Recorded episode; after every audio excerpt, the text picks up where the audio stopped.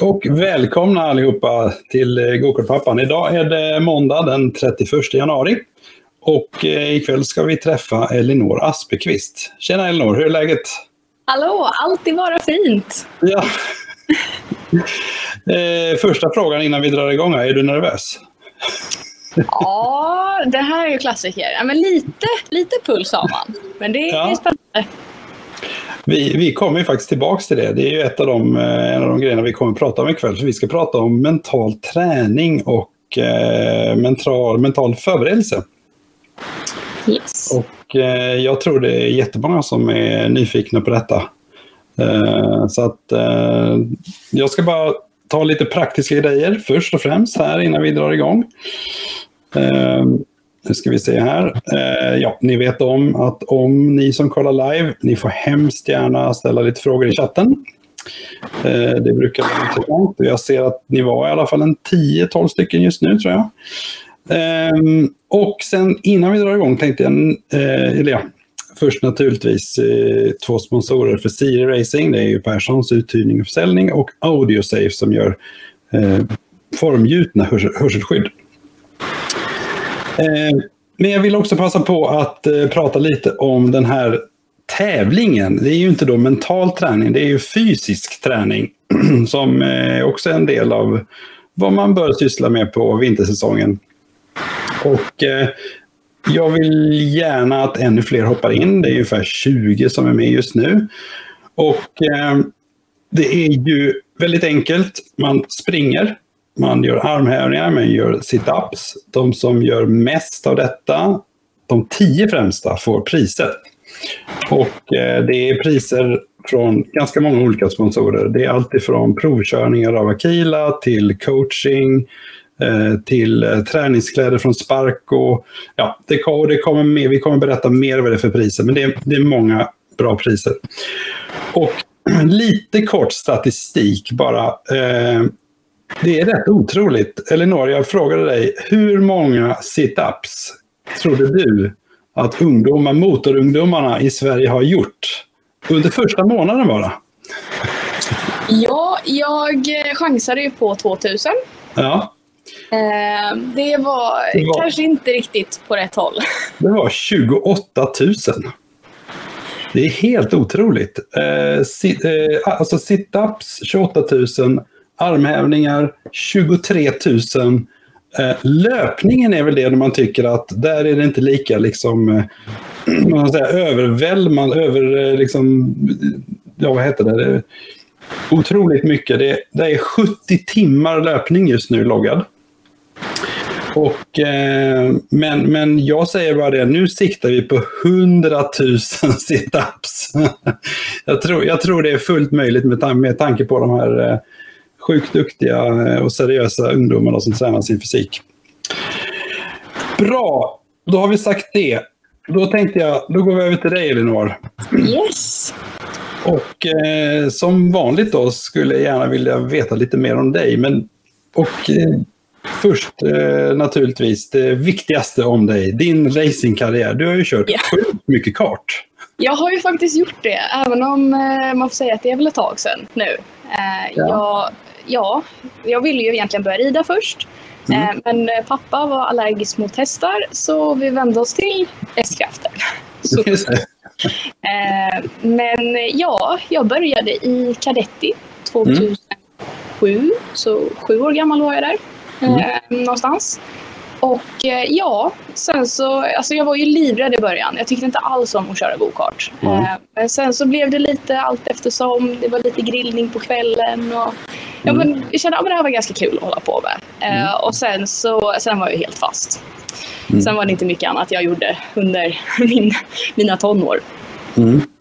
Och, och en fråga där. Eh, hur, hur liksom hur hamnade du just i kartingen? Var det någon annan som eh, liksom hade visst kände till det och hur, hur blev det just karting då? Ja, eh, egentligen så var det att eh, pappa har hållit mm. på mycket med rally, eh, historisk mm. racing, eh, mm. lite sånt. Så vi har, eh, har jag alltid haft eh, bilintresse i familjen. Så det var väl lite det att ja, men pappa tyckte väl att det var en kul grej att göra ihop Eh, Mm. Och sen så, alltså, jag har ju alltid varit bilintresserad har jag ju varit. Mm. Mm. Så, så det blev väl lite naturligt den vägen. Ja, ja, vad coolt. Nej, det är ju det är väldigt roligt. Det är väldigt många olika varianter på hur man eh, hamnar i, i, eh, i motorsporten. Eh, Men, så du startade med Cadetti och tog dig sen vidare upp genom, genom klasserna. Och då, när vi tittade i Driver Database så kunde vi se att du körde en tävling i alla fall 2012 i mikro. Ja. Det är Helsingborg. Ja. Jag vet inte ens om den finns kvar den tävlingen längre. Men, ehm, nej, men jag körde ju raketklasserna, alltså mikro, mini, eh, sen mycket junior 125. Eh, Mm. Det var då jag verkligen började tycka att det här är skitkul. Mm. Ehm, och eh, ja, och sen senior fram tills Mm. 2017. Så du tyckte att det var roligare att köra de större, den stora kartan egentligen än vad det var att köra den lilla, eller hur? Ja, eller så var det väl lite mer att jag vet inte riktigt hur det blev, men jag vet att jag hittade ju liksom min trygghet i kartingen. Och när man är där liksom 12-13 år, det blev en väldigt alltså, bra punkt i mitt liv. Jag liksom kände att här kan jag vara mig själv, här är Mm, mina mm. kompisar. Ehm, så det var väl lite i samband med det. Men sen också att eh, jag började träna väldigt mycket. Jag, alltså, Mm. jag hittade liksom ja, men jag hittade min grej. Det, Mm, det var nog det. Mm. Ja, för att, eh, för att det som sagt, du körde mycket junior och du har kört både Rotax och, och X30. Japp. Mm. Men ja, jag får säga Jag, X30 jag, nog- vågar inte, jag vågar inte fråga vad du tycker var bäst, men, men vi kan Okej, bara jag konstatera att Ja. men du har kört bägge i alla fall. Ja. Eh, och sen körde du senior. Eh, 2017 har du både Göteborgs Stora Pris och SM i senior. yes. Ja, men det är, det är kul. Man kan konstatera att du har väldigt mycket erfarenhet av karting och eh, motorsport. och det här, det här, om man säger det här då, att du har, eh, vi kommer in lite på vad du gör alldeles strax här, men, men jag gissar att det här betyder en hel del för dig i ditt jobb nu liksom. Det gör ju faktiskt det, eh, roligt nog. För jag, lite som vi pratade om dagen också, att alltså, idrotten har ju egentligen genomsyrat hela min, ja, till, alltså, tills det jag gör idag. Mm. Både på skola och idrottsgymnasium och sånt där till det, Mm. ja, det jag faktiskt jobbar med idag. Mm. Så, eh, så alltså det, jag är så tacksam för det. Ja, vi kan ju eh, vi går vidare lite här och konstatera att du, du slutade köra aktivt, alltså aktivt tävlande om man säger så, någonstans där 2017. Ja, ja slutet av 2017. Ja, ja, precis. Mm. Så det är inte så jättelänge sedan och du är inte så jättegammal heller. Så att, Jag vet inte exakt hur gammal jag är. Men... ja. men, eh, och sen vet jag också om att du gör vissa inhopp. Men, men, men du, har liksom, du kör inte aktivt nu. Va, vad, är, vad är anledningen till det och vad, hur, hur liksom... ja, många tror kanske, jag vet ju själv när man har varit iväg på rallycross-tävlingar och sånt där, att det kanske är många som tror att ja, men vems syster är du eller vad, vad gör du här? Eller liksom att man inte har någon bakgrund. Men jag har ju några år på nacken. Eh, Mm. Men just att jag fick sluta lite tidigare än planerat får jag väl Mm. ändå säga. Eh, med att jag var 17 så Mm. var det för att jag fick eh, reumatism när Mm. jag var, oh, gud vad gammal var jag? 12 där någonstans. Mm, mm, Ehm, och jag hade väldiga problem med händer, med käkar, med leder. Eh, Mm, Och ja, reumatism är ju då en autoimmun eh, sjukdom Mm. som i mitt fall satte sig på mina leder i kroppen. mm. Så mina läkare var kanske inte så här supernöjda när jag kom in och liksom händerna var så. Så det blev väl en liten, jag, ja, jag fick komma på en ny hobby helt enkelt till slut. Ja. Mm. Eh, Så det var väl lite det som ändå förde in mig på det jag sysslar med idag eftersom att Mm. eh, det var ju inte lätt alla lägen att kanske få ett sådant besked när man var så pass ung. Man Mm. visste inte riktigt, okej hur kommer det här utvecklas eh, under Mm. livet? Ehm, Så jag hade ju en väldigt tuff period, eh, ja men precis Mm. när allting liksom tog fart. Och det var Mm. väl lite därför jag nu när jag, eller när jag väl fick sluta, att jag tänker men gud jag vill jobba med jag vill jobba med idrottspsykologi för att det finns Mm. så man kan jobba med mentalt för att utvecklas som förare. Okej. Mm, mm, Så det var lite så jag halkade in på det. mm, mm. Ja, för att eh, man kan ju säga att du vill ju inte släppa motorsporten. alltså, det är lite så, man är fast när man väl kommer in i det. Och, alltså, jag, jag tycker det är så härligt att vara ute på tävlingar oavsett om man kör eller om man bara är liksom på plats som mekaniker eller support. Mm. Mm. Nej, det, det, det är något speciellt. Jag tror alla, alla som tittar på de, de här programmen, de, de har samma inställning gissar jag. Så att, eh, jag tror vi alla förstår det där. Och det, det, nej, det, är, det är väldigt speciellt. Vi kan ju rekommendera alla då som inte varit på en eh, gokarttävling till exempel. De borde ju bara kontakta någon och säga jag vill gå och kolla på en gokarttävling och hänga med. Det är jätte, jättekult liksom. Eh, du brukar säga så att du har inga fritidsproblem, så vi, vi tittade lite här. Eh, stämmer det? Du, ska du gå igenom listan här på lite grejer som du håller på med? Ja, eh, jag brukar säga när folk frågar mig vad jobbar du med? Så brukar jag säga mm. ja, hur lång tid har du? Nej, Nej men jag, alltså jag är lite så, jag älskar att pyssla med grejer och nu har jag haft ändå lite förmån att faktiskt jobba med någonting eh, vid sidan om som jag tycker är fantastiskt kul och ger mig så mycket och känner en känsla att jag kan ge folk så mycket. Mm.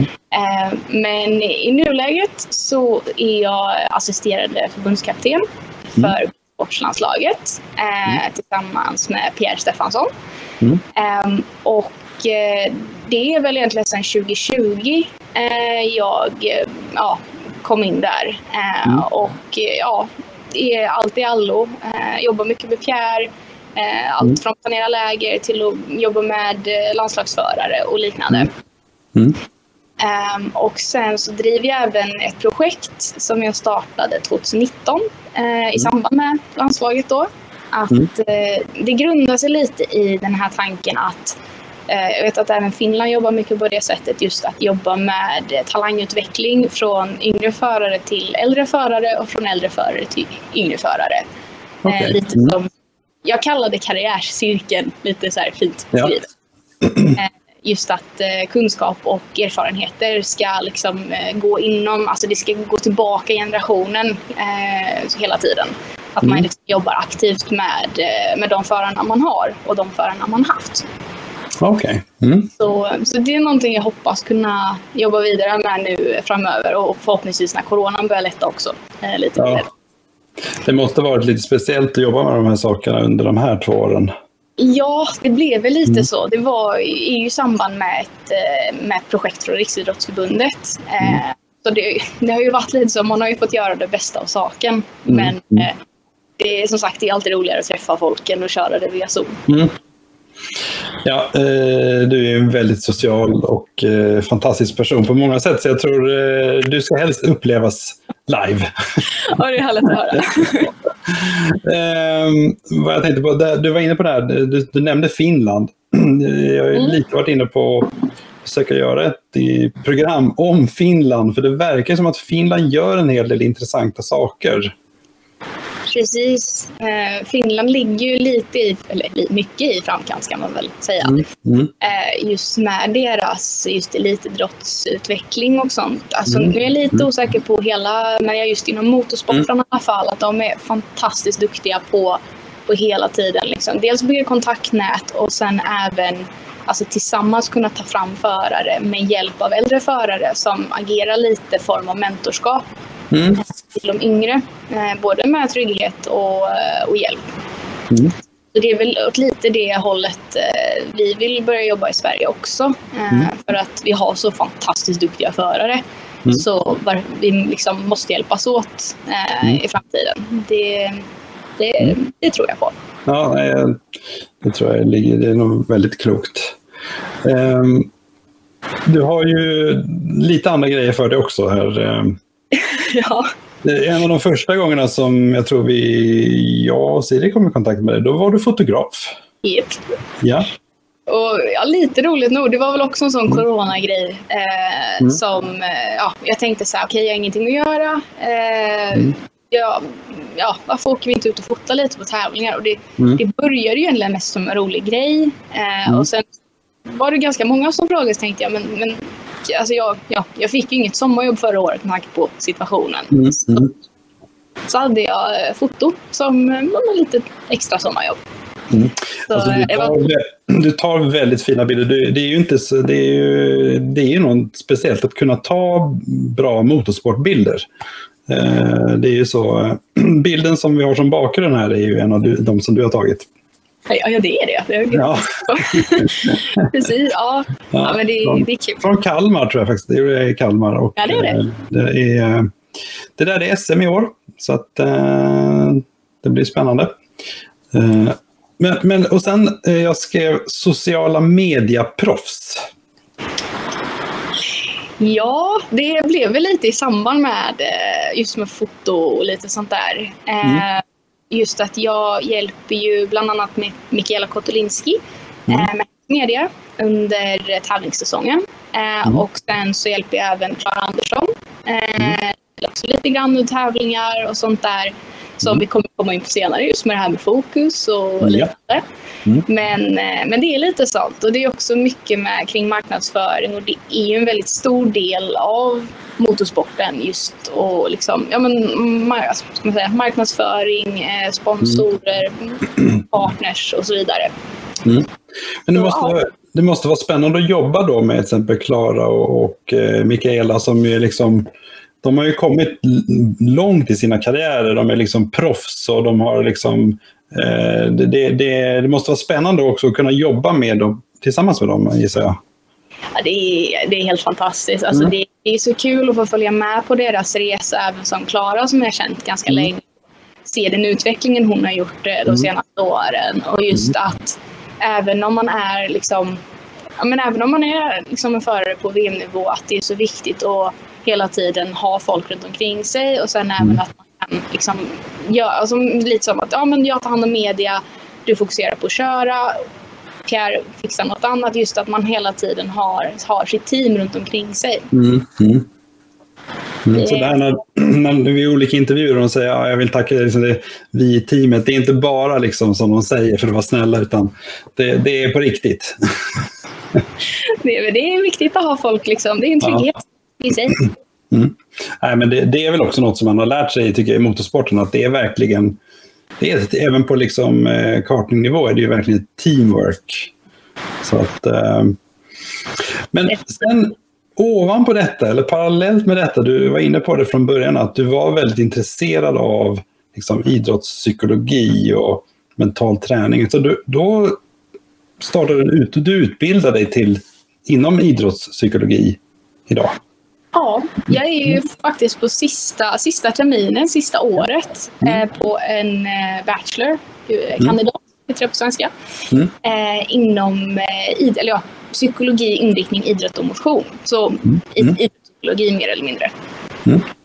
I Halmstad. I Halmstad, ja. Ja, vad bra. Nej, då, då, då vi tänkt det här på gokartpappan att nu är det lagom att intervjua dig. Nu är du i princip klar och så. så att, Precis, nu, nu, liksom, nu. nu är det perfekt timing. Det är bara att fråga på med allt. Innan du börjar ta betalt för att bli intervjuad. precis, precis. Ja. Och eh, då, då kör vi igång här tänkte jag. Eh, vi, eh, vi börjar i den här änden här med, med lite prestation och glädje. Ja. Och eh, jag kan bara säga, en av de frågorna som, som ofta liksom dyker upp så här, är liksom här, men man säger så här, det, det, det, ska, vara, det ska vara roligt liksom. Så det, det, det, men, och sen, nej men det är ju vinna liksom. Hur, hur, hur, vad, hur hänger det här ihop? Ja, precis. Jag vet inte hur många gånger man har hört liksom, ja men det viktiga är att ha kul och sen vill någon säga att ja men vinna är kul. Ja, mm. det är med. Men, men det handlar ju hela tiden om liksom, den här balansen, eh, speciellt som, alltså, som förare, att eh, liksom, mår man bra presterar man bra. Eh, mm. Så liksom, det är det forskning säger. Eh, mm. och det är det jag tror är så viktigt att hela tiden eh, vara medveten om just för att, eh, ska man säga, det är liksom att du som förare ska kunna, under, alltså kunna prestera under press, när det är hundra saker runt omkring är det så viktigt att du ska må bra i dig själv och känna trygghet för mm. att du ska göra det bästa av situationen. Mm. Och, och, jag menar, jag menar det, det, är, det, är ju, det är ju helt klart så att om man frågar någon som håller på med karting till exempel eller någon annan motorsport så Alltså det, är, det, är, man, det är ju kul. Alltså det är ju verkligen så.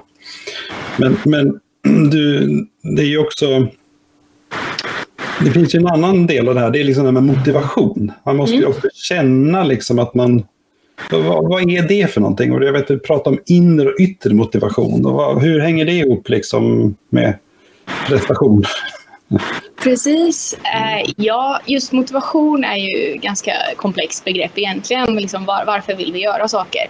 Eh, mm. Men egentligen eh, inre och yttre motivation innebär alltså att inre motivation är när vi gör någonting som vi genuint tycker är kul. Eh, mm. Till exempel gokart. Eh, mm. man gör det liksom för att du tycker att det här är roligt, du får ut någonting av den aktiviteten du känner att eh, ja, men det här gör jag för min skull, inte för någon annans. Mm. Mm. Eh, och sen kontra då eh, yttre motivation. Då är det mer att det är yttre faktorer som är inblandade. Just att du kanske gör det för, ja, men för att vinna, alltså, ja, vinna, eh, vinna mm. pokal eller du kanske gör det för folk runt omkring dig. Du kanske gör det för din tränare. Eh, du gör det liksom för saker som inte är dig själv helt enkelt. Mm. Um, och just om man säger så här, båda formerna av motivation har vi alla. Ehm, mm. Sen handlar det lite om att ha lite koll på vilken form av motivation som är den som är övergripande. Ehm, och just den inre motivationen är bättre och mer hållbar än en yttre motivation. Just för att när du gör grejer för alla andra hela tiden så till slut blir det inte kul längre. Mm. Eh, det mm. blir även så att du kan göra det för att undvika någonting. Att, ah, men jag, vill inte, jag vill inte komma sist, jag måste, måste prestera nu. Liksom. Eh, mm. Istället för att göra men det här tycker jag är kul, nu, nu gör vi det för att lära oss något nytt eller utvecklas. Mm. Mm. Ja, men det, det, tror jag man kan eh, liksom relatera till och förstå. Att, men det är, kanske, det är kanske bra att reflektera lite över att man liksom så att man inte fastnar i kanske att det är någon annan som har sagt att jag måste köra eller något sånt. Utan det måste finnas både och kanske. Mm. Precis, just den här balansen. Mm. Och, och, jag tror eh, om man lyssnar på, eh, ja, det kan vara alltifrån eh, Peder Fredriksson i liksom, eh, toppryttare eller det kan vara eh, liksom, eh, ehm, Mondi, Mondi Duplantis eller någon som, som jag tycker ju, Mondo, han är ju liksom, han pratar ofta om att han, han känner som glädje också när han presterar. Han verkar kunna balansera det här eh, även i väldigt pressade situationer. Eh, hur, hur eh, vad, vad, är, det en, är det någonting man ska sträva efter eller vad, hur, är, det, är, det, är det viktigt att känna glädje när man ska prestera? Jo, men det är det absolut. Mm. Mm. Um, och sen kan jag tänka mig att till exempel Mondo och gänget, de jobbar också oftast efter kortsikt, eller inte kortsiktiga mål, men mm. eh, alltså kortsiktiga delmål för att nå mm. ett stort mål. Uh, för oftast är det svårt att komma in och säga, men nu ska vi vinna VM. Uh, ja, det är ett väldigt stort mål. Uh, Okej, okay, mm. vad behöver vi göra för att vinna VM? Eh, till exempel. Vad, vad mm. liksom är delmålen? För då blir det nästan lättare att behålla motivationen och samtidigt känna att man presterar när man liksom sätter eh, alltså realistiska delmål. Okej, okay, mm. vi behöver köra den här tävlingen. Vi behöver få in de här pengarna. Vi behöver eh, lägga upp eh, säg, den här träningen. Eh, mm. Så blir det lite med att man grenar ut det. Okej, okay, vad ska vi göra för att nå vårt stora mål? Mm. Ja, det är intressant just den här kopplingen mellan realistiska mål och, och känna, sig, känna, känna glädje och, med sin prestation. Mm, ja, men det, kan jag, det kan jag förstå. Eh, och eh, vi, vi kommer ju lite grann in på det här nu. Eh, i, om vi pratar karting så, så är det ju ofta vi har föraren och sen så har vi då en förälder eller en coach eller någon. Eh, men det är, det är, mycket förälder och, och barn. Och, eh, är det någonting inom, inom det, vi, vi kommer tillbaka till det när vi pratar mer om föräldrar och vad, vad vi ska och inte ska göra. Men eh, eh, på det här området, är det någonting som du ser att här gör kanske föräldrarna, här tänker vi fel eller någonting du har sett? Oh, det är en svår fråga. Mm. Jag, skulle, jag är ju själv inte förälder så jag har inte så mycket att relatera från mitt egna perspektiv. Men du kanske har sett någon, eh, någon av oss? Om man tittar lite på ja, forskning och liknande så är det just att man som förälder, alltså om man säger så här, det, det kan ingen förneka, att eh, motorsport och alla sporter är proppfyllda med känslor. Eh, mm. Det är liksom, det spelar ingen roll om jag inte ens kör, det är klart att jag har hög puls när någon jag känner kör. Mm. Um, och det är just det att som förälder liksom kunna ändå förstå att, oh, gud det är så svårt att förklara, men alltså just att okej, okay, vi jobbar tillsammans med eh, vårt barn eller um, mm. um, vår ungdom.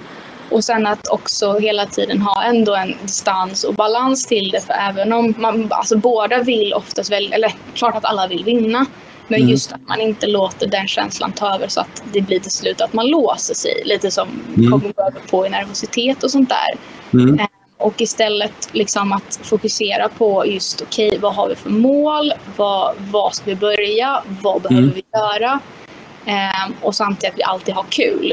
Eh, för ja. att det är, det är liksom, gud hur kommer jag så här, det, det, är klart att det är mycket pengar, det är mycket tid, otroligt mm. mycket tid som är inblandat. Mm. Men varför ska man göra någonting som inte är kul?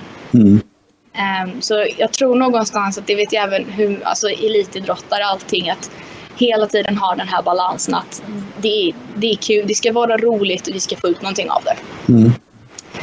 Mm. Nej, men det är kloka ord, Elinor. Jag tror också att eh, det, det, man bör, behöver höra det liksom med jämna mellanrum så att man inte glömmer bort det där. Och, eh, att som förälder har man kanske ett speciellt ansvar också. Eh, att, liksom, att, man, att man faktiskt tänker på det här. Ja, det här är eh, bra, mycket intressant. Och som sagt, är det nu någon som har någon fråga så, så eh, passa på och eh, släng in frågan. Eh, Okej, okay, nu har vi kommit lite in i motivation och de här frågorna. Men det här med mental coaching, om man nu är coach då, som du är, då, liksom, vad, vad gör en, en mental coach? Ja, eh, en mental coach skulle jag säga är eh, någon som du kan jobba med eh, för att lära dig lära reflektera över dig själv. Mm. Eh, kunna få den här, jag tycker lite ironiskt nu att det heter verktygslåda just för att den var på motorsport. Men ja, just liksom få, få den här verktygslådan, eh, mentala verktygslådan eh, mm. att jobba med och samt ha någon, liksom, även prata med, eh, just komma underfund med att lösa problem ihop. Mm. Mm. Ja, för du, du pratar om verktygslådan, olika tekniker och metoder. Men det är också det med bollplank, att man har någon att liksom testa lite idéer och så. Precis, och just att man har någon att reflektera med är väldigt viktigt. Eh, mm. som har en utbildning eller ett helt annat perspektiv eh, på en situation och just mm. även i vissa lägen ventilera, eh, samtala med och mm. även det kan vara likadant under off-season som under tävling om det skulle hända någonting. Mm. Om du får en liksom, mental breakdown innan start, vad gör jag nu? Mm. Eh, så ehm, det skulle jag säga just när man kommer upp i åldern med att det är mycket som händer runt omkring. Det är mycket känslor, man växer upp. Alltså det, mm. Mm. det är många parametrar som ska stämma och ibland kan det vara bra att ha någon vid sidan om som eh, ja, man, kan, man kan prata med helt enkelt. Mm. Och som kanske inte är föräldern också. Alltså, det man. man känner någonting och då kan man prata liksom om, de, om de här känslorna också. Så att, Precis. Det, eh, och du pratar också mycket om det här med att lära känna sig själv. Var, var, varför är det viktigt? Ja, vi alla människor är ju väldigt olika. Eh, det finns ju inte mm. en som är den andra lik. Eh, mm. Och eh, det är ju någonting även att man ska kunna sig om man ska prestera under en stressad situation då är det alltid bra att känna till exempel hur, hur reagerar jag? Mm. Vad händer i kroppen? Liksom, hur, hur känner jag mig när jag är nervös? Eller mm. Likadant om säger du, tar, du får en förlust. Okej, okay, vad händer nu? Hur laddar vi om? Eh, just att man hela tiden ändå har någonstans att okej, okay, jag vet hur jag fungerar. Eh, mm. Och det är väldigt viktigt i just hela situationer när det kommer till prestation och så vidare. Att då kan du vara med och liksom planera upp lite innan. Vad händer innan den här situationen? Vad kan jag göra för att motverka den här reaktionen? Mm. Mm. Eh, eller liknande. Mm. Så ja. Och är det så att man kan liksom träna sig? Alltså man kan alltså bli bättre på det här? Eller, eller är det kört liksom? Man... det är inte kört kan jag lova. Nej, men det är ju framförallt just, eh, alltså det är någonting, man blir ju aldrig fullärd med det här. Mm. Eh, och det är en färskvara så man behöver ju hålla igång det. Men just att få upp den här alltså, ska man säga, medvetenheten eh, om det och sen även liksom gå in i att jaha, det är kanske därför jag reagerar så här eller varför känner jag så här? Eh, just att det är ju en, grej du tränar hela tiden när, när liksom, ja, i takt med att du utvecklas som förare. Mm. Eh, men, men det finns absolut övningar och grejer som man kan ta till Mm. som tar 5-10 minuter. Ja. Och vi kommer ju faktiskt att, prata om lite sådana övningar här. Eh, Men, men eh, nu, nu dyker vi rakt ner i, i, eh, i de, de obehagliga ämnena här. och säger stress och nervositet. Och, och det, vi pratade lite om det precis innan vi skulle dra igång eh, den här intervjun.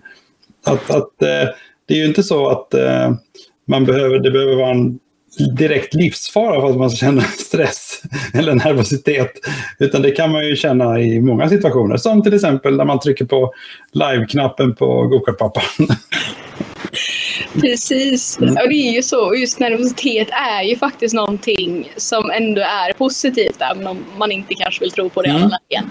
Eh, Eftersom att nervositet är ju att våran kropp alltså mobiliserar alla sina resurs- resurser till att liksom fly eller fäkta. Mm. Eh, och det var ju liksom back in the days när våra förfäder hängde på savannen. Eh, Mm. Så var det just det här momentet med stress och nervositet som sa till att ah, men nu springer vi från lejonet eller nu attackerar vi. Mm. Eh, Så det hänger ju faktiskt kvar i oss även om vi kanske lever under lite andra förhållanden idag. Ja. men men eh, det, det, det var ju det, det, är ju det som jag tyckte var intressant som vi pratade om och som du berättade. Det är ju liksom att alltså man ska ju vara nervös för att kunna prestera på topp. Precis. Och det är ju det som också är just det här, som jag sa innan, just att det är någonting som är helt naturligt. Vi alla blir stressade och nervösa emellanåt. Mm. Och just det här med att det faktiskt är någonting bra så är det ju lite som att eftersom att hela kroppen mobiliserar, nu är vi på topp. Alltså nu är vi Mm. på tå, nu har vi fullt fokus, nu vet vi vad vi ska göra. Mm. Så är det ju någonting positivt i det när det är på rätt nivå. Just det. Ehm, för just att då har det här adrenalinpåslaget, du har lite högre puls, du har mer syre i blodet. Mm. Ehm, och det är skitbra att ha när du har det på rätt nivå. Mm. Ehm, och det är lite det här också just när, lite som jag nämnde innan, det här att man ska kunna reglera, okej, när känner jag, nu är jag lite för nervös. Och då kan Mm. man bli ännu mer nervös i vissa lägen. Okej, vad Mm. kan vi göra för att liksom, komma ner igen? Vad kan vi göra för att lugna ner oss? Mm. Och det kan ju vara bland annat andningsövningar, mindfulness. Eh, Mm. Det kan vara att du går och ja, men, pratar med en mental coach. Eh, Mm. Kanske inte föräldrarna i alla lägen, men, eh. Mm.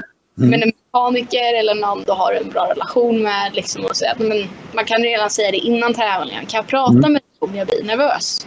Mm. Det är också något sätt att liksom, ja, lätta lite på trycket. För jag tycker det är jätteintressant. Man brukar ju säga att ja, nu ska vi försöka undvika att bli nervös när man ska prestera. Men, men det är inte så. Man ska bli lagom nervös. Precis, Ja. precis. Ja, det är lite så. Och det är även om man känner att ah, men nu är jag för nervös. Då kan det vara så här, ah, men hur, hur nervös är jag mig? Vad, vad gör jag när jag är Mm. nervös? Liksom? Mm. Eh, lite bryta ner det. Okej, vad, vad, man kan nästan ta en lista också. Det kan vara innan en tävling egentligen. Det behöver inte vara liksom, precis när allting gäller. Mm. Men vad, vad, hur känner jag mig när jag är nervös? Mm. Eh, Just att du får det på papper. Och när du väl liksom ser allting, då kan du ibland lätt, alltså tekniskt sett så då blir du mer medveten om det. Och då Mm. kan det vara lite så ah, men gud, åh, nu kommer jag på, nu, nu blir jag, nej, nu känner jag mig nervös, liksom nu, nu ska vi komma ner. Mm. Så återigen, lära känna sig själv. Mm. Mm. Ja, det är jätteintressant för det, det, det är liksom eh, det här med att, att ja, man sätter inga världsrekord om man inte är nervös. Utan det, det är liksom, du ska ha den där eh, fokuseringen. Eh, och jag, jag, jag tyckte det var väldigt positivt att höra liksom att, eh, att eh, det blir kanske lite lättare att hantera då att eh, du ska vara nervös. Mm. Sen ska man inte komma över den här platån då, utan man, där man liksom blir för nervös. Men det, det är det vi får träna liksom mer på. Precis, ja, precis. Och, och, och jag menar, ja, ja, vi kommer kanske tillbaka till det här, men, men när föräldrarna blir nervösa, det, jag har ju förmånen att använda Isak Valtanen som din, din sambo som, som coach och mekaniker till Siri. Och eh, när jag blir för nervös då säger han Per, nu går du och köper kaffe. Precis, och det är väl också lite så grej man kan tänka på som förälder just att okej okay, om jag är nervös då kanske jag inte ska vara i tältet samtidigt. Mm. Då kan det ha en tendens att ja, smitta av sig säger man ju inte men alltså just att det mm. speglar av sig för att okej, okay, säg att ja, men Melvin 11 år, ja pappa är nervös. Varför är han mm. nervös? Då blir jag också nervös. Oh det här var inte mm. bra. Varför? Ja. Så mm. det kan vara lite som eh, så mer coola föräldrar i, i fälten på tävlingar, det är vad du säger. Exakt, det är naturligt att vara nervös. Ja, vi får, jag tror eh, gokart-papporna och gokart-mammorna får, får skaffa sig också en, en mental coach. Det blir mycket kaffe här, här ja. ja, superintressant. Eh, och jag tror just när det gäller stress och nervositet, det är, det är många som tar upp det när man, när man pratar om just mental träning och hur man ska hantera det. Så att, eh, sen har vi gjort så här då, att vi, vi tänkte vi prata lite grann om eh, förberedelserna och sen går vi till tävlingsmomentet och sen så tar vi efter tävlingen. Eh, så om vi nu är liksom innan en tävling eller innan liksom, det kan vara i försäsongen, innan säsongen nu till exempel, innan, vi, innan tävlingarna börjar. Vad, vad, vad tycker du är viktigt att jobba med liksom innan man utsätter sig för tävlingsmoment? Ja, jag skulle väl säga någonstans att det är bra att testa nya tekniker. Eh, säg till exempel mindfulness. Eh, mm. Det är bra att prova det innan, alltså kanske inte superlångt innan, men ändå några veckor innan en tävling. Just för att då är vad är mindfulness? För ja, just det. Vi kanske också ska förklara. Vi får förklara. Vad, vad är nu det och, och varför? Liksom? Mm. Eh, ja, mindfulness är kort och gott an, alltså andningsövningar. Eh, mm. ungefär. Det är lite som meditation åt det hållet. Eh, mm. Men just att alltså, tanken med det är att man ska bli eh, medveten om nuet. Eh, mm. Även filosofiskt det låter. Men just att du ska vara självmedveten här och nu. Ska liksom släppa alla andra tankar och bara fokusera på andning eh, och i vissa fall även liksom kroppen. Mm. Eh, och eh, det kan man göra liksom i fem minuter, vissa gör det i tio minuter, vissa gör det en halvtimme. Mm. Eh, det är oftast någonting som går väldigt snabbt att göra just bara för att liksom komma ner i varv och i puls. Mm. mm. Okej. Okay. Um, en, en, fråga man direkt tänker på då. Mm. Eh, ungdomar och mobiltelefoner. Ja, eh, just det här med... Mm, nej, men just alltså, det är väldigt... Och, och även föräldrar, inte bara även, barn. Ja, precis. Mm. Eh, precis. Nej, men det är just med mobiltelefoner och sånt. Alltså, alla är ju väldigt olika i sig. Eh, vissa mm. kanske har dem för liksom på musik eh, eller mm. liknande. Men jag vet att eh, de jag jobbar med brukar alltid ha eh, liksom en regel att 30 minuter innan, inga telefoner. Mm. Helst 40 minuter, men liksom inga telefoner. Just för om mm. du är i den situationen att okej, okay, du får så fruktansvärt mycket information från en mobiltelefon. Det kan mm. vara Instagram, Facebook. Någon skriver det, någon gör det och då blir det överallt förutom på gokartbanan. Mm. Eh, eller racingbanan. Mm. Eh, så det är just det att liksom någonstans 30 minuter innan start, okej, okay, bort med telefoner och liksom, nu fokuserar vi på eh, vad vi ska mm. göra här och nu. Mm. Och det här är ett exempel på en teknik i verktygslådan som man kan börja träna på liksom, nu då, typ. Precis, man kan ju testa och experimentera lite. Liksom. Till exempel mindfulness. Vissa tycker det är jättebra, vissa tycker det är, funkar inte alls. Mm. Eh, men just att testa de här teknikerna nu så man inte gör det på en tävlingsdag till exempel. Mm. Um, och det kan även vara så enkla grejer liksom, om man ska titta på hela hälsoperspektivet. Men även liksom, innan, en vecka innan tävling, se till att du har, alltså, sköter din sömn. Se till mm. att du äter ordentligt. Se till att du framförallt bör dricka ordentligt. För sådana grejer, precis som mental, mental träning, går inte att köra så här, ja, men, ja, två dagar innan tävlingen ska Mm. dra igång. Utan Mm. det är någonting liksom minst en vecka innan att man måste komma liksom in i fas med allting. Mm. Ja, det, och det, jag vet, eh, vi hade ju väldigt mycket hjälp av en eh, kille som heter Andreas Andersson som hjälpte oss jättemycket med eh, när Siri skulle börja köra Clio. Och då, då var det mycket att han ville också att Siri skulle liksom börja ja, äta, dricka, sova ordentligt veckan innan. Liksom. Mm. Eh, inte bara sista natten eller något sånt, utan att man var liksom redan en vecka innan tävling börjar liksom tävlingen på något vis. Precis. Och det är ju lite också så vi kommer in just på förberedelser för då är kroppen och du själv mentalt förberedd. Mm. Eh, och det leder ju även i sin tur oftast att okej, nu känner jag att men jag har haft koll, jag har skött allting hela veckan. Mm. Eh, nu har jag liksom gjort det bästa jag kan göra. Mm. Eh, nu, vet, nu har jag gett mig de bästa förutsättningarna och då kan jag prestera bra. Och ofta så leder även det också till ökat självförtroende och välbefinnande. För du känner liksom att Nej, men, nu har jag gjort mitt bästa. Nu, nu har vi i alla fall gjort de bästa förutsättningarna före tävlingen. Just det, för det, för det är också något som man hör ibland här med att ja, men man ska göra sitt bästa och sådana saker. För, och det är ju så, gör man sitt bästa så, så räcker det ju liksom till en viss nivå. Man kanske inte vann, men, men så att man känner att man gjorde sitt bästa, då, då blir man väl också ganska nöjd. Ja, och sen är det ju svårt också just med det här, okej, vad, när gör man sitt bästa? Hur vet jag att jag har Mm. gjort bästa? Mm. Och eh, det är ganska kul för att det var en tennisspelare eh, för några år sedan som hade en riktig skitsäsong. Det ingick, inga matcher gick som man ville, ingenting fungerade. Ehm, och då så var, pratade han med sin mentala coach då. För, alltså det, det, det funkar liksom inte. Det, så nej, men um, gör ditt bästa. Mm. Ja, det gör jag. Så här. Ja, men vad fokuserar du på? Mm. Ja, nej, min motspelare. Mm. Kan du påverka han? Nej. Okej. Hur vet du då att du har gjort ditt bästa? Ja. Så ja, nej, men, eh, ja, men eh, när jag kommer till bollen i rätt tid. Liksom. Mm, och vad, vad gör du? Hur liksom vet du att du kommer till bollen i rätt tid? Vad gör du då? Ja, men jag rör på fötterna. Mm. Då fokuserar du på det nästa liksom, tennismatch. Mm. Och så ser, kommer du, ringer du mig och säger skit om du har vunnit eller förlorat. Men då ringer du mig och frågar, så, säger du liksom, har du gjort ditt bästa? Mm.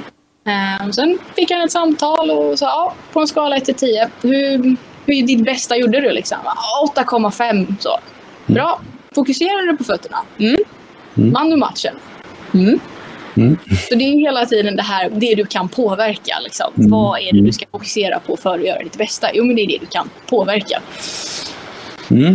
Ja, det där är ju mycket intressant. Vi kommer ju också tillbaka till just det här med det man kan påverka. Men, men det, det är ju en... eh, Vi kommer att prata lite om eh, saker som man inte kan påverka i alla fall. Precis. Eh, Mm. Ehm, ja, och ehm, ja, jag var inne på det här med att känna igen sin nervositet. Men, eh, jag tror ibland att man kan känna att man blir nervös för att bli nervös. Är, det, Mm. är det vanligt? Ja, det är ju lite, det är lite som jag var inne på innan också, just när man känner det här att ah, men nu, nu är jag nervös och nu, Mm. åh, nu känner jag att jag är nervös och nu, nu kanske andra blir nervösa och att liksom, Mm. man, nu sticker det iväg. Och det är det som är så viktigt, lite som jag var inne på Nudda innan, att okej, nu är jag liksom röd. Nu, nu har det gått för långt. Mm. Eh, nu känner jag att nu, nu liksom skakar jag, det här är inte bra. Ehm, och just att in, jobba med de här verktygen innan, liksom, okej, kan jag sänka min puls? Liksom, Mm. vad, vad, ska jag, liksom, vad ska jag börja någonstans? Och det kan vara en sån enkel grej man börjar med. Mm. Eh, och sen efter det också så okej, bra. ehm, sen kan man gräva ut, liksom, okej, hur känner jag mig? Va- varför är jag nervös? Har jag någon anledning att vara nervös? Eh, Att man liksom nästan börjar förhöra sig själv lite så här, okej, vad, vad, varför ska jag vara nervös? Mm. Eh, men eh, det är väl där egentligen man börjar. Sen är det lite att det är väldigt från individ till indi- individ liksom, vad som kan vara bakom. Mm. Ja, nej men det... Och, och det du var inne på där med att vara röd, för det var också något som... En av, en av eh, också de mentala coacherna på eh, Riksidrottsförbundet, tror jag, på Bosön också, som pratade om det där med att man var blå och sen blev man grön, då var man i den perfekta nervositeten. Och sen röd, då hade man passerat gränsen. Och då handlade det om att komma tillbaka till men man ville vara grön. Man ville liksom vara nervös, lagom. Mm. Och när det, om vi nu säger det här med eh, föräldraförare i förberedelserna, finns det någonting att tänka på där? Liksom, om du tänker föräldraperspektivet, någonting? Mm. Um, ja, det är väl egentligen lite samma stuk. Det beror på lite. Mm. Alltså om man är, eh, säger att du är förälder som är mekaniker eh, mm. och har det ansvaret. Och sen, eller om du liksom är med och någon annan är mekaniker åt mm. ditt barn. Så just att jag skulle väl säga att hela tiden också ha, liksom, gör inget sista dagen utan planera mm. upp, liksom, strukturera upp vad, vad behöver vi, liksom, gör, gör en lista så enkelt ibland. Bara. Vad, vad är det vi behöver ha färdigt inför helgen? För då kan så du som förälder slappna av och vet att nej, men nu har vi gjort allting som mm. vi kan påverka.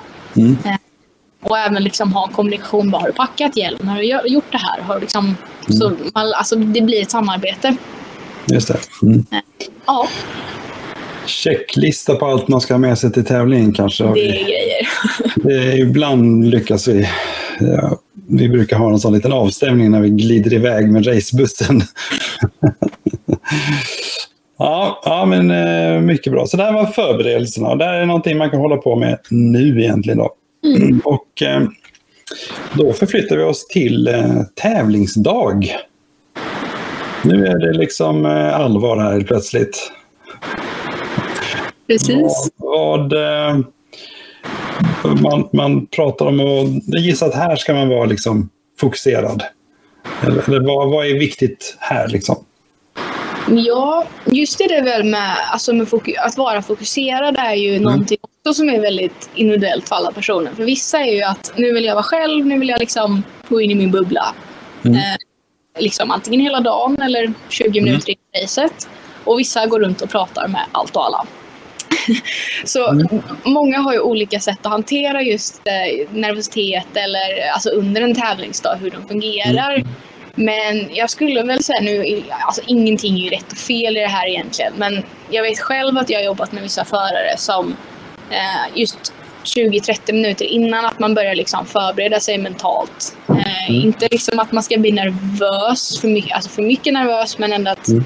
Men nu liksom börjar vi landa, nu börjar vi gå in och liksom för att gå in i den här zonen då. Mm. Eh, som faktiskt finns, vilket är otroligt nog. Mm. Eh, Just att, och, och, och vad, vad, vad, är den här zonen för någonting? Vad, vad, vad, när man befinner sig i zonen, föraren är i zonen, vad, vad, vad händer då liksom? Zonen skulle jag vilja säga, det är alltså inte när allting går på automatik, mm. men det är när du är fullt uppe i det du gör. Det är lite så här, mm. oftast brukar folk säga efter starten går så tänker jag inte utan allting bara, det bara flyter på. Mm. Uh, och det är väl just det när när du, bara, alltså när du bara är inne i det. Du är liksom mm. inne i din bubbla när du mm. utövar en idrott. Um, så det skulle jag nog beskriva zonen som. Mm. Och dit, dit vill man som förare? Precis. Mm. Då är du som mest optimerad. Mm, mm. När man är på en race, eh, race så kan man ju säga att det händer ju nästan alltid något oförutsett. Yep. Vad, vad, vad gör man då? Alltså det kan ju vara Ja, det kan vara vad som helst. Ja, det är ju lite så. Man eh, kan jobba med visualisering. Till mm. exempel, hur ser den optimala tävlingsdagen ut? Liksom? Hur, mm. Vad är de absolut bästa förutsättningarna? Hur, hur mm. liksom, går som bäst? Mm. Eh, sen är det ju ofta så att det går ju aldrig så som man visualiserar. Mm. Men du har liksom ändå den bilden i det. Det här, det här är liksom dream day. Mm. Eh, Sen är det ju så att det händer alltid grejer eh, och eh, i vissa lägen kan du leka lite med okej okay, vad händer om det här händer eller vad händer om det här händer? Mm. För att då mm. förbereder du dig redan liksom mentalt innan på om det skulle hända någonting. Eh, mm. Och det är också en liten rolig side story med Michael Phelps eh, som är jäkel på att simma. Eh, gjorde nämligen så att hans tränare gjorde mm. så här innan hans, eh, alltså under hans träningspass så jobbade han lite experimentellt. Eh, och han kunde vara så att ja, du, du har ingen skjuts hem idag så du får lösa det. Mm. Ja, tänkte han. Ja, okej, då, mm, ja. Eh, får vi lösa det. Eh, sen mm. kunde det vara någon träningspass. Du, vi har inget vatten idag. Så, ja, men vi är ju simhall liksom. Nej, vi har inget dricksvatten liksom. Du, du, får, du får simma uttorkad. Mm. Ja. Eh, ja, Eh, och sen så eh, till slut så gjorde han så att han, eh, tram, eller tränaren trampade på med Michaels eh, simglasögon. Mm. Eh, ja, bad luck liksom. Du simma. Mm. Och under OS 2008 i Beijing så läcker hans glasögon in under en OS, jag tror det var OS-finalen. Mm. Eh, och vad säger han då? Då är liksom win. Eh, win inte just vinna, utan det är what's important now. Mm. Mm. Och det är lite det här, okej, okay, vad kan vi göra nu? Glasögonen läcker in vatten, jag kan ju inte stanna liksom och så här tömma dem, då, då kommer man ju inte mm. först. Um, så den är också väldigt bra, just win, liksom, what's important now.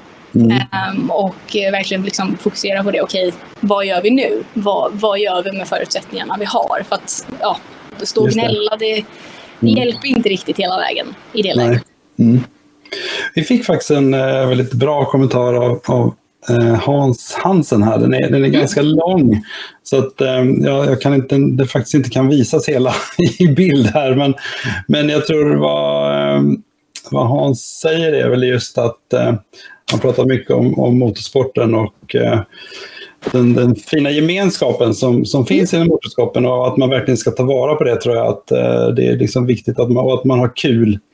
Eh, och han tycker också att det som vi pratar om nu är kanske, när man har, det är inte för de allra yngsta som vi pratar om nu utan de som har kommit en liten bit på vägen och det är väl helt, helt rätt. Eh, och att eh, men, men och, och, han är glad för ditt engagemang i motorsporten, Elinor. Så att, eh, tack Hans för den eh, fina kommentaren där. Um, ja, nej men det, det, det finns ju, och så här är det ju, liksom, det är oförutsedda saker. Sen, en sak som kan hända naturligtvis är, det går inte som man, som man har tänkt sig. Eh, föraren liksom sjunker ihop. Eh, allt är totalt värdelöst. Liksom. Vad, vad, vad, vad kan man göra då liksom, om det där händer? För det kommer hända alla någon gång. Liksom. Precis, och det, det, som sagt, det, det behöver man inte, det, det kommer hända. Ja. det, det är ju så, men det är just också mm. när någonting sånt händer. Så, eh, en lit, ett litet knep jag brukar ha eh, och har även med yngre förare, eh, mm. så som äldre, med just den här 20 minuters regeln. Mm. Eh, eller jag kallar den det. Men man kan ju liksom ändra tiden om man vill. Men just mm jag körde, eller jag och min pappa körde framförallt 20 minuters regeln. Och det var efter ett race, om det hade hänt någonting eller kört och krockat, någonting hade gått sönder. Eh, så är det verkligen så här, okej, okay, så du tar inte av hjälmen, ha på hjälmen, gå till husvagnen, tältet, bilen och så sitter du där. Och sen så var skitförbannad i 20 minuter. Liksom. Mm. Så ut med alla känslor, tömde. Mm. Men när 20 minuter har gått, då lämnar vi det där borta i bilen. Mm. Vi tar inte med det in i tältet utan då tittar vi på vad gör vi nu? Mm. Eh, och det är också bra även, även som förälder, klart att man är frustrerad om det inte går som man vill. Alltså, mm. det, mm. det, är ju så alla, alla, vill ju, alla vill ju vara bäst. Ja. Men, men just det här att också som förälder, okej, okay, nu är vi skitförbannade i 20 minuter mm. och sen tittar vi på okej, vad kan vi påverka? Vad kan vi mm. utveckla? Vad kan vi mm. ändra? Liksom? Okej, det var punktering. Ja, men får vi fixa ett nytt däck? Eller mm. ja, en fälg var trasig. Ja, men då får vi kolla på det. Um, så um, det skulle jag säga är ett väldigt bra tips faktiskt. Ja, men det låter som ett bra tips. Det skulle man kunna testa någon gång tror jag. Det här med, men liksom lite starta om lite grann. liksom, Okej, okay, nu är läget så här. Vad gör vi? Vad gör vi i bästa situationen? Ja, jag tror det ligger väldigt mycket i det. Um, Ja, jag tror både föräldrar och förare kan känna igen och det är nog eh, mycket man kan ha nytta av det här. Eh, sen så har liksom vi haft tävlingen. Nu, nu har liksom vi... Är det någonting som man kan göra liksom efter tävlingen? Ja, det är egentligen nu det roliga jobbet börjar. Mm. Eh, eller vad man ska säga. Mm. Och det är ju lite också återigen det här att jag brukar också säga många gånger att vi misslyckas inte utan vi lär oss. Mm. Eh, och det är många gånger jag upprepar det till mig själv vanligen. Eh, mm. För det är väldigt sällan allting går som man vill. Men det är liksom hela tiden det här, okej okay, vi misslyckas inte, vi lär oss. Eh, mm. och det är ju lite det att också även som förälder i en sån situation, att klart att man är frustrerad och ledsen om det inte går som man vill. Mm. Men att man även tittar, okej, okay, vad är det vi kan jobba på eller vad är det vi behöver göra annorlunda? Mm. Um, och ibland kanske man inte ska ta det direkt efter tävlingen, kanske någon dag efter. Mm. Eh, men även liksom återigen att gå igenom och kolla, okej, okay, men vad gjorde vi bra den här helgen? För det, mm. det är garanterat alltid någonting du har gjort bra. Det kan, det kan inte gå en helg utan att du inte gjort en enda bra sak. Mm. Så vad har vi gjort bra och vad kan vi förbättra? Eller vad kan vi utveckla? Vad kan vi göra annorlunda? Um, istället för kanske lite som du var inne på, så ah, men det är alla andras fel och allting är, ja, just att okej, okay, men vad kan vi påverka? Mm, mm. Därför att det, min erfarenhet är att det inte är helt enkelt om man har liksom en förare som är riktigt missnöjd. Så är det ju, jag tror där man får kanske vänta någon dag och fundera vad, för, för det, det, kom, det kommer ingenting bra ut. Alltså man försöker, gjorde något bra? Nej, ingenting var bra.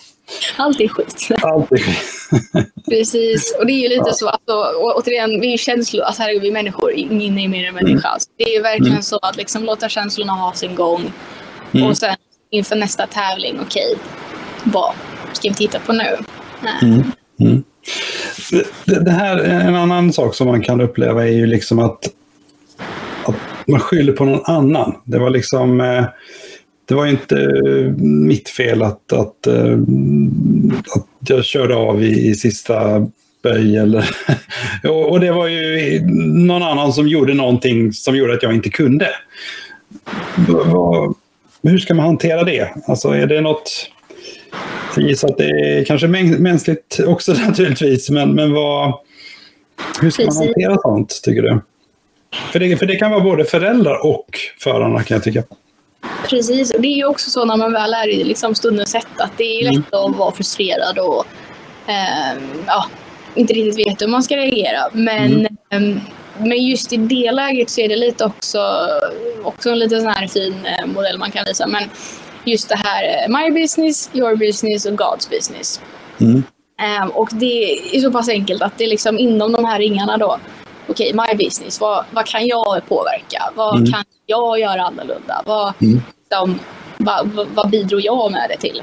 Um, mm. Och sen liksom, your business, då är det alla andra runt omkring. Det kan inte mm. jag påverka, mm. uh, men de påverkar mig. Mm. Sen är det liksom God's business. Det är allting runt omkring som vi inte har någonting med eh, i spelet. Spöregn, spöregn i, på två varv innan i finalen till exempel. Precis. Mm. precis. Mm. Och det är också lite sånt just det här med när man går in okej okay, vad kan vi påverka? Liksom, både som mm. förälder och förare. Um, och även liksom, ska man säga, um, det kommer ju alltid finnas sådana som alltid skyller på alla andra. Det finns det i alla idrotter. Mm. Eh, men det är också en liten sån övning man kan göra som jag förklarade igår för dig Per. Eh, just det här att du tar ett papper eh, och sen så skriver du ner allting som, ja, men, som har gått skit eller den gjorde det här, den gjorde det, den mm. körde av mig där och sen så håller du det liksom framför dig i 90 grader. Mm. Och det funkar jättebra i 10 minuter. Det börjar bli lite jobbigt efter två timmar. Jag kan garantera att det är få som håller kvar efter sex timmar. Eh, mm. och det är just det här, liksom, när du håller pappret framför dig med allting som är alla andras fel, då ser mm. du inte banan, du ser inte alltså, bakom ratten. Alltså, mm. Det är liksom i vägen. Och mm. det är återigen det här lite, okej okay, jag vill ta pappret och lägger det i knät. Liksom. Det är alltid kvar där, personerna finns kvar. Men vi väljer att inte liksom, fokusera på det. Mm. Um, och då blir det lättare för helt plötsligt så, aha, vad är det? Nu ser vi ju banan. Nu ser vi ju depån. Mm. Mm. Nu ser vi alla fantastiska personer runt omkring oss. Mm. Uh, så just det liksom att okej, okay, det finns kvar där. Men vi lägger ingen vikt och tid på det. Liksom. Det kommer mm. alltid finnas folk runt omkring. Mm. Ja, och då får vi se om vi ser några andra som går omkring. mitt framför. Sen så tyckte jag att eh, du berättade lite om, det var ju lite från du och din, eh, dina föräldrar då, du och din pappa då, det här med, ni hade någon regel när ni körde ifrån banan. Mm. Yep. Vi hade den tumregeln. Eh, det här liksom fick jag ända sedan jag körde Mini. Men han sa mm. att vi ska alltid skratta i bilen på vägen hem. Mm.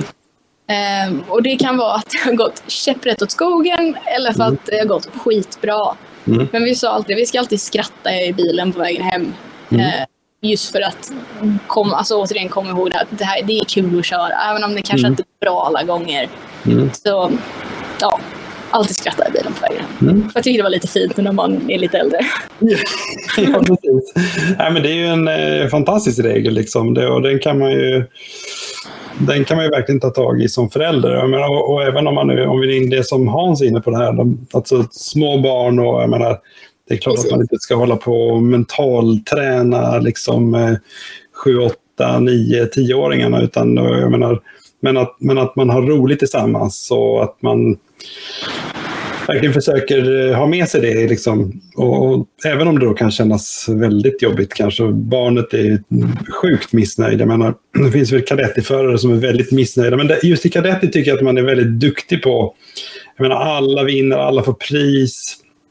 Jag tycker ju att eh, eh, Claes Menander då som, som verkligen peppar alla gokartförarna här i hela södra Sverige på olika sätt. Han, han gör ju mycket roliga saker med dem. Jag jag kommer ihåg när de delade ut vattenpistoler till, till dem eh, och så fick de skjuta vatten på alla seniorförarna eller vad det var när de kom in. Alltså det, det är roligt att, äh, att göra det och, och, det är också en del av vad som händer på banorna. Så att, äh, nej, det, det är kul. Och, och, en bra poäng, verkligen. Mm. Verkligen. Jag kan väl säga också att det är väl nästan viktigast när man är, alltså när man är i de yngre åldrarna. För att mm. gå är också en hobby. Alltså, det är ju tävling och det är hobby. Mm. Mm. Eh, men just att det är speciellt viktigt i de unga åldrarna att det ska mm. vara roligt. Och ja. även lite som man var inne på innan, just det här med elitidrott. Det kommer när man är liksom 13, 14, 15 om man mm. vill. Man kan ju såklart mm. fortfarande köra för att det är roligt. Så, ehm, så ja, det är bra poäng. Ja, nej. Och här kan det väl också vara bra då om man nu har satt de här realistiska målen. Även om man nu inte vann så kanske man hade satt något realistiskt mål som man kan titta på nu i den här fasen. Är inte det också ett sätt att ta med sig någonting bra? Liksom?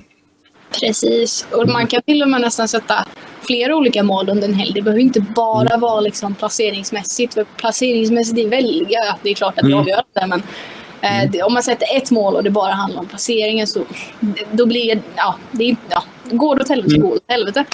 Mm. Eh, men just att man kanske kan sätta flera små mål under helgen. Till exempel satte vi en bra tidskörning eller ehm, mm.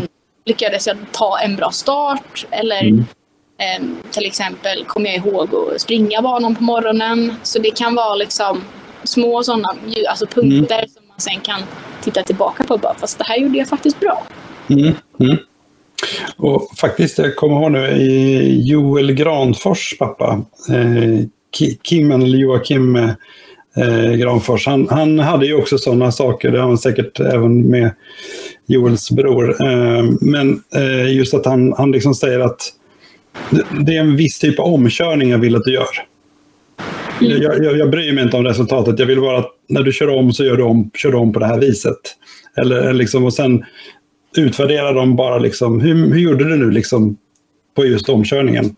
För att liksom hitta något annat att fokusera på än just ettan eller tvåan eller trean liksom. Precis. Mm. Och det är ju lite så, det är ju liksom resan dit oftast. Mm. Det är mm. inte själva målet som är det stora viktiga i alla lägen, mm. utan det är ju hela tiden mm. utvecklingsprocessen dit. Mm. Mm. Och det är kanske något också som man kan göra med de små barnen, att man kan säga jag har inget bra exempel just nu, men, men jag vill att du ska bromsa så att du sladdar av kurvan eller något. Alltså bara för att liksom släppa det här prestationsfokuset och mer fokus på att lära sig köra kanske. I det här fallet. Mm. Ja, superintressant. Nu har vi faktiskt pratat om före, vi har pratat om un, liksom på tävling, under själva tävlingen och efter tävlingen. Så att nu, nu är vi i princip eh, klara med vårt lilla med vår intervju. Och nu då när man nu har lyssnat på dig här och tänker man okej, okay, mental träning, det är det. Är det så att det är bara det som gäller? Nej, tyvärr. Det är lite så. Det finns ju inga quick fix. Eh, det kanske till och med mm. glömde säga innan. Men det kan jag ju säga både inom mental träning, fysisk träning, alla mm. former av träning egentligen inför eh, säsongen är att det finns ingen quick fix. Det finns mm. inget två veckors program utan det är ju hela tiden att göra det här kontinuerligt. Mm. Eh, och samtidigt även, alltså, jag brukar säga att människan är lite som en motor, eh, speciellt mm. i det här sammanhanget. Mm. Eh, det är att vi behöver alla delar för att vi ska kunna fungera mm. eh, och prestera. Eller liksom göra en bra insats. Mm. Och det är ju liksom teknik, teknikträning, det är fysisk träning, det är mental träning, Mm. kost och sömn eh, och samtidigt liksom må bra framför allt, det absolut viktigaste. Eh, Mm. Både fysiskt och mentalt. Mm. Så ehm, nej, jag skulle verkligen säga det är som ett litet pussel. Eh, Man måste titta runt omkring och sen behöver ju även folk olika mycket av varje träning. Vissa kanske behöver lägga extra mycket på mental eh, träning eller vissa Mm. kanske lägga lite extra på fysisk träning. Mm. Så, ehm, så det är liksom det är en helhet. Ja. Mm. Och vi kunde konstatera att det här är ju faktiskt, om man nu tittar på, om det nu är vintersäsong, så tänker man att ja, men jag kan liksom inte träna så mycket. Men av alla de här grejerna är det bara en sak som kanske är svårt. Uh, teknikträna kan vara svårt, för banan kanske, det kanske ligger is på banan eller någonting. Fysisk träning kan man definitivt köra, mental träning, jobba med sin kost och sömn och sådana saker. Så att utnyttja vintersäsongen. Det känns som ett annat budskap vi vill skicka med till allihopa. Precis. Ja, ja super, superintressant Elinor. Ja, eh, jätteroligt och, och kul att vi fick tillfälle att göra den här intervjun med dig. Eh, Ja, det är jätteroligt att få vara med. Ja.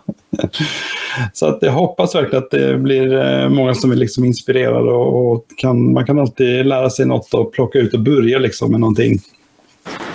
Är det någonting som du tycker vi har glömt som vi borde säga?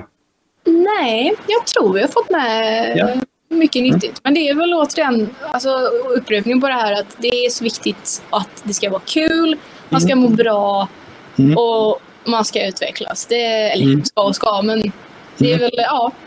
Det är väl Ja, men det är roligt om, jag tror alla förarna känner att det är kul när man utvecklas och man liksom kan bli, det är, det är mycket motivation i att bli snabbare till exempel. Att liksom, Precis. det, det ligger ju jättemycket motivation där. Ehm, ja, jag tänkte bara, vi måste ta upp med dig mitt nyårslöfte. Jag jobbar ju för att det inte ska vara några track girls på, på någon av tävlingarna i Sverige 2022. Vad, vad säger du om det? Låter det som en bra... Ja. jag är, Du är jag med på är detta? det fullt ut. Ja, det är bra. Då krokar vi armar. Definitivt.